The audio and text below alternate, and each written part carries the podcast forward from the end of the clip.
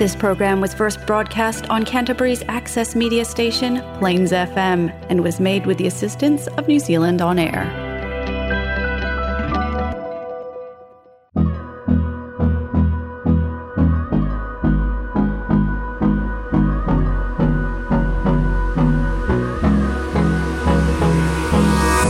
Hello, hello, hello, my dear friends, and kia ora.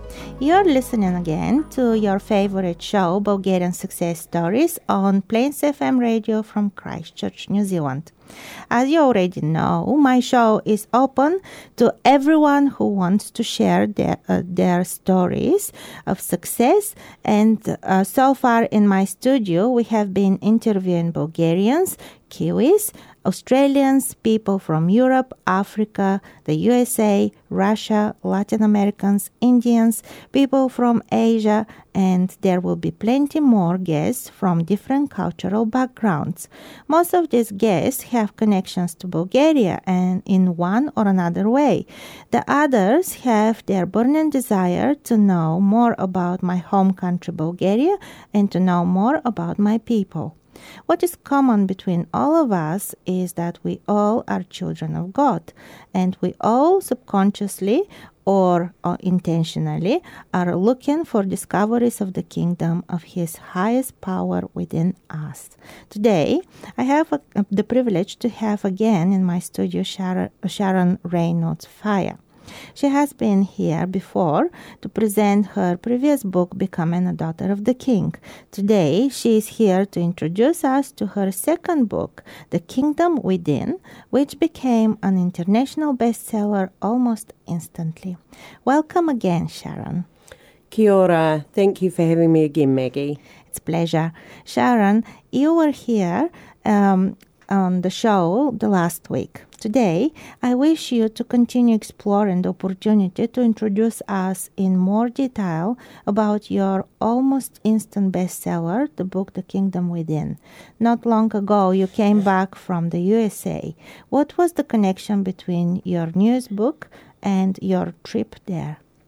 Well, Maggie, the um, connection to going to America this time was to promote the book. So I went partially on a book signing tour.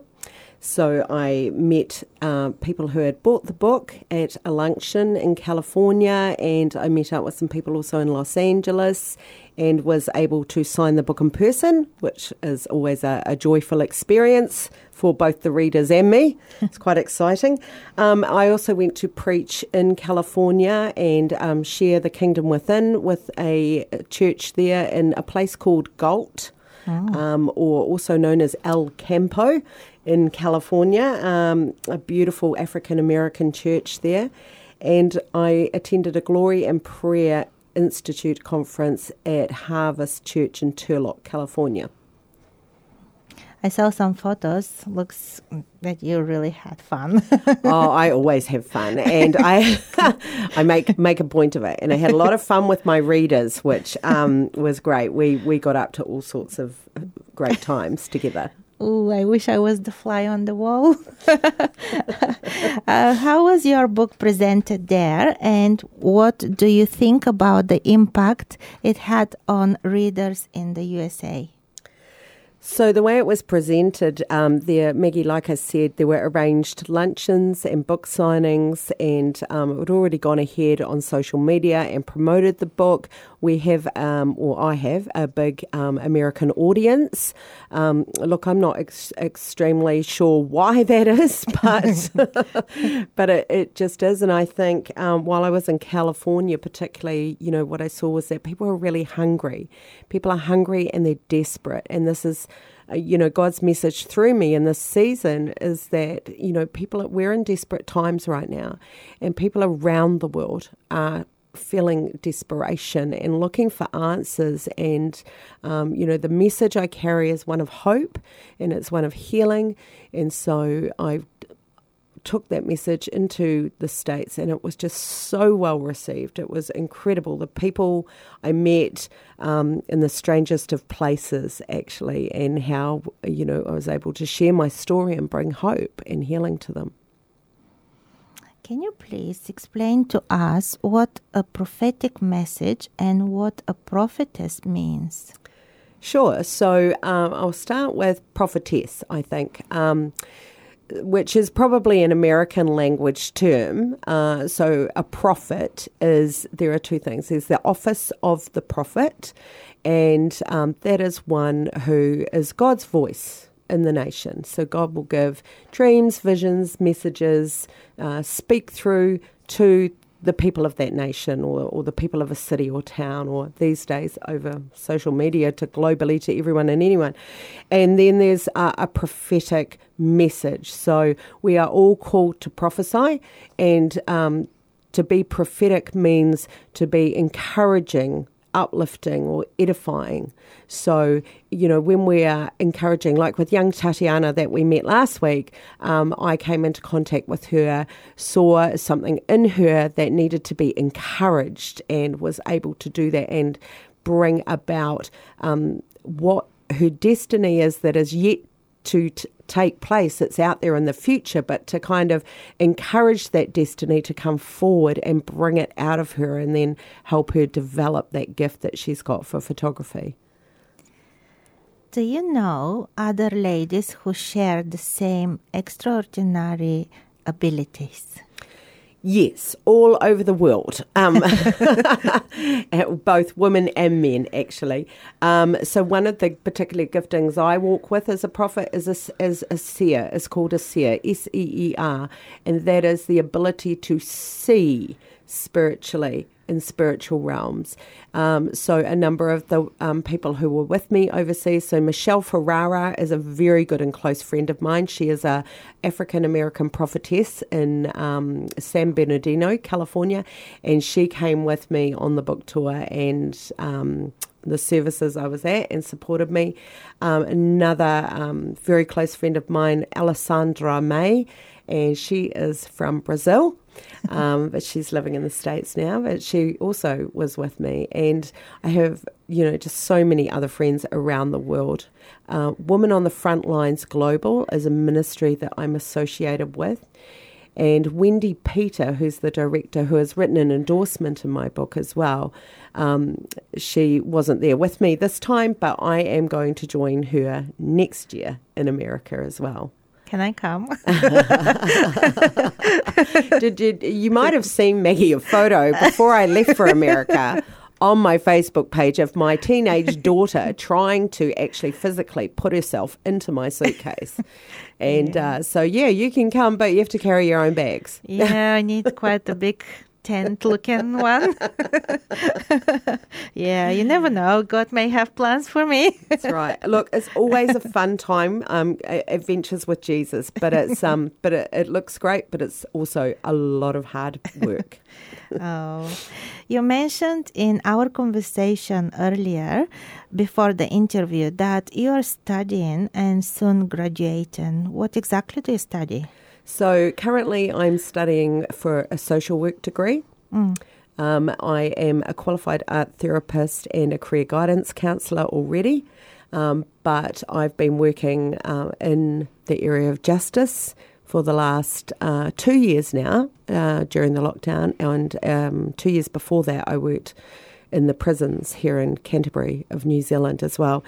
So I'm completing um, my social work degree uh, this year I am going to start uh, be studying full time to kind of put a bit of a quick pace on that, mm-hmm. and uh, very grateful to have received a scholarship to enable me to do that as well. Oh, you'll be brilliant, mm. I'm sure.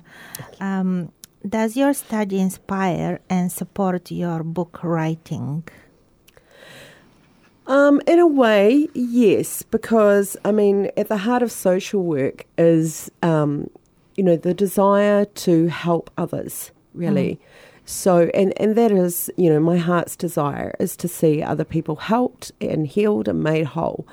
So, yes, my study does line up very much with that. Um, some of the people I meet and the things I see do inspire me to seek deeper answers um, that the world just doesn't have to offer. And, and I I want to know why. I I need to find something to help people out of their turmoil and their challenges. So I will go to God and dig in the Bible, and it's incredible every time I find, you know, there's there's an answer. There's always someone who's been through it before you and made it out.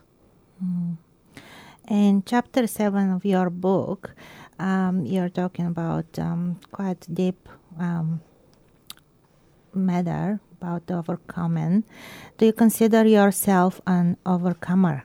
Oh, absolutely, I do. Yes. Yeah. I am an overcomer. I have overcome many challenges and, and faced much heartache. But you know, I've um, as as God promises in Micah two thirteen, you will burst out of your confinements and you will come out better than you went in. Mm. And I really have. I have come out so much better. Yeah. Yeah.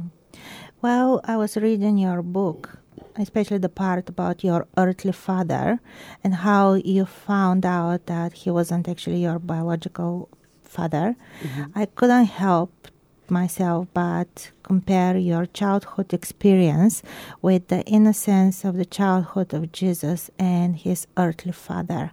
Have you ever thought about that similarity before, or um, it became clear after the words of your book were on paper? It was really something I discovered uh, while writing. Um, as often happens, it's like, you know, the Lord says to me, when you will, as you walk it out, you will write it. And so as you're walking out this revelation of, oh, my father of 48 years is not my father, and the shock and the awe of that, and then the pain that comes through. Well, I thought I had my identity pretty much sorted, but mm. actually now I remember, you know, when I was 14, looking through um, the birth certificates for an adoption certificate, having a feeling that I didn't belong and not understanding why. And, and then when I didn't find these adoption papers like I thought I would, going, oh, well, I'm just stuck with this family. that but I have this awkward sense that there's something off here. Um, and so, you know, the revelation when that came, when that truth arrived on my doorstep, um, it, it did consider me to go really deeply into my into the heart of it with the Lord and and he showed me how incredible it was though that just like Jesus, yes, who had his father who was a carpenter mm. on earth, you know, and who raised him and who did a really good job of it, you know, and loved him as a son, no differently, but he was God's son, and, and so he loved him even more so that in fact my father had made a choice. Mm. He knowingly chose to become my father, um, knowing that he wasn't my biological father, was the truth I ended up finding out. And God just said to me, How beautiful is this? Can you see what I have done? I made sure that you had a father who would love you all the days of your life. And my dad loved me, and I never doubted that my father loved me, even when he was disciplining me, you know, because I was a bit of a rebel as a teenager, like most teens probably are. But um, even in that, you know, I knew that that was because he loved me and he wanted the best for me, and I never doubted it. But how wonderful is God that He would place this incredible man in my life who laid down his own life, who laid down his own happiness to marry my mother rather than see her um, have to give up a, another child, you know, mm. give away another child um, yeah. because my older brother was adopted out. Um, so you know, what a rescuer, what a wonderful man, what a great redemption plan. And so the pain was able to be worked through with that uh, gift from God, understanding mm. actually, this is really, really part of your whole plan. And you took care of me from the beginning. Thank you so much. Yeah. Yeah. It was really very powerful. I, I can tell you now that I had a few tears yeah. while I was reading that, and probably will stay forever with me. This, you know, vivid yeah. pictures I, you put yeah. with words. I had a few tears writing it. Oh, I can, can, tell you. Can um, is there any part of your book that you wrote in one breath? Which I'm tried to ask you something that you wrote, just sat on the table and write it until it was done. I think the story actually about the widow. Um, I was when I was up the mountaintop for three days in a room with the Lord, just writing and Him showing me, you know, what was to go in the book. I, I think those stories, um, and there were two stories. One of them's going to go in the new book mm. of of another widow in in that um, part of the Bible as well, who has an incredibly desperate story to tell. I think those came very quickly. Um, and I think it was because I had a heart connection to those women. I, I saw myself in them and I could relate. Yeah. One of my favorite parts of the book is about a little oil. Why did you name it like that?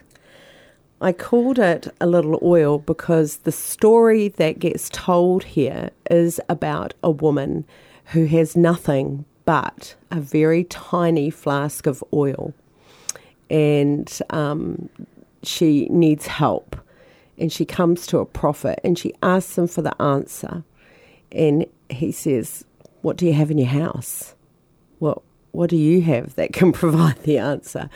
and she says, I just have a little oil.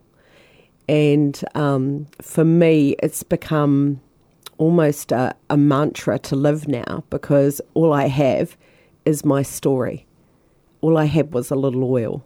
And um, I've told my story all around the world and it has multiplied. And I just can't believe you know, myself some days. I have to pinch myself just to believe that actually something I wrote is going all around the world and is making a difference to people's lives. And that just blows me away every time. Mm. So I'll read from chapter 12, A Little Oil. Psalm 28 7 says, The Lord is my strength and my shield. My heart trusted in him, and I am helped. Therefore, he great, my heart greatly rejoices, and with my song I will praise him. I had received emotional and spiritual renewal, a physical healing in my body, and an impartation of faith to see miracles in the lives of others. I felt I had more than enough. I had come full circle. God had gathered all my fragments and broken pieces and recreated my heart. He also entrusted me with the stewardship of my own heart. If I were to fulfill God's call on my life, two things were required of me to continually increase my capacity for faith and to keep my heart clean. Wow. Thanks for reading. Um, because the time is uh, ticking, um, I would like to um, share with our listeners that uh, we will continue with uh, the interview with Sharon Reynolds Fire uh, next week. And um, I want to thank you, Sharon, for the time to come to Bulgarian Success Stories, and please come back next week because I have quite a few interesting questions for you. And I'm sure it will be interesting for the listeners to continue um, knowing what the newest book has to offer. Um, I'm looking forward to having you on board next week. And for the listeners, I want to remind that uh, all the episodes of Bulgarian Success Stories can be found on the website of the radio, plainsfm.org.nz, Access Media, um, Spotify, iTunes, LinkedIn, and pretty much all the social media out there. Till next time, and God bless you all.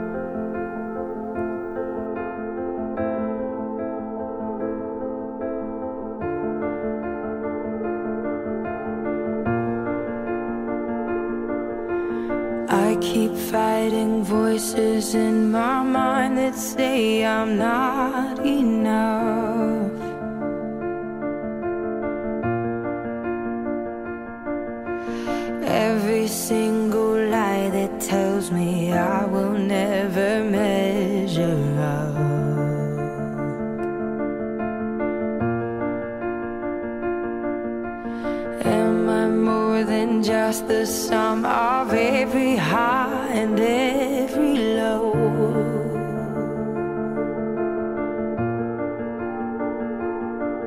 Remind me once again just who I am because I need to know.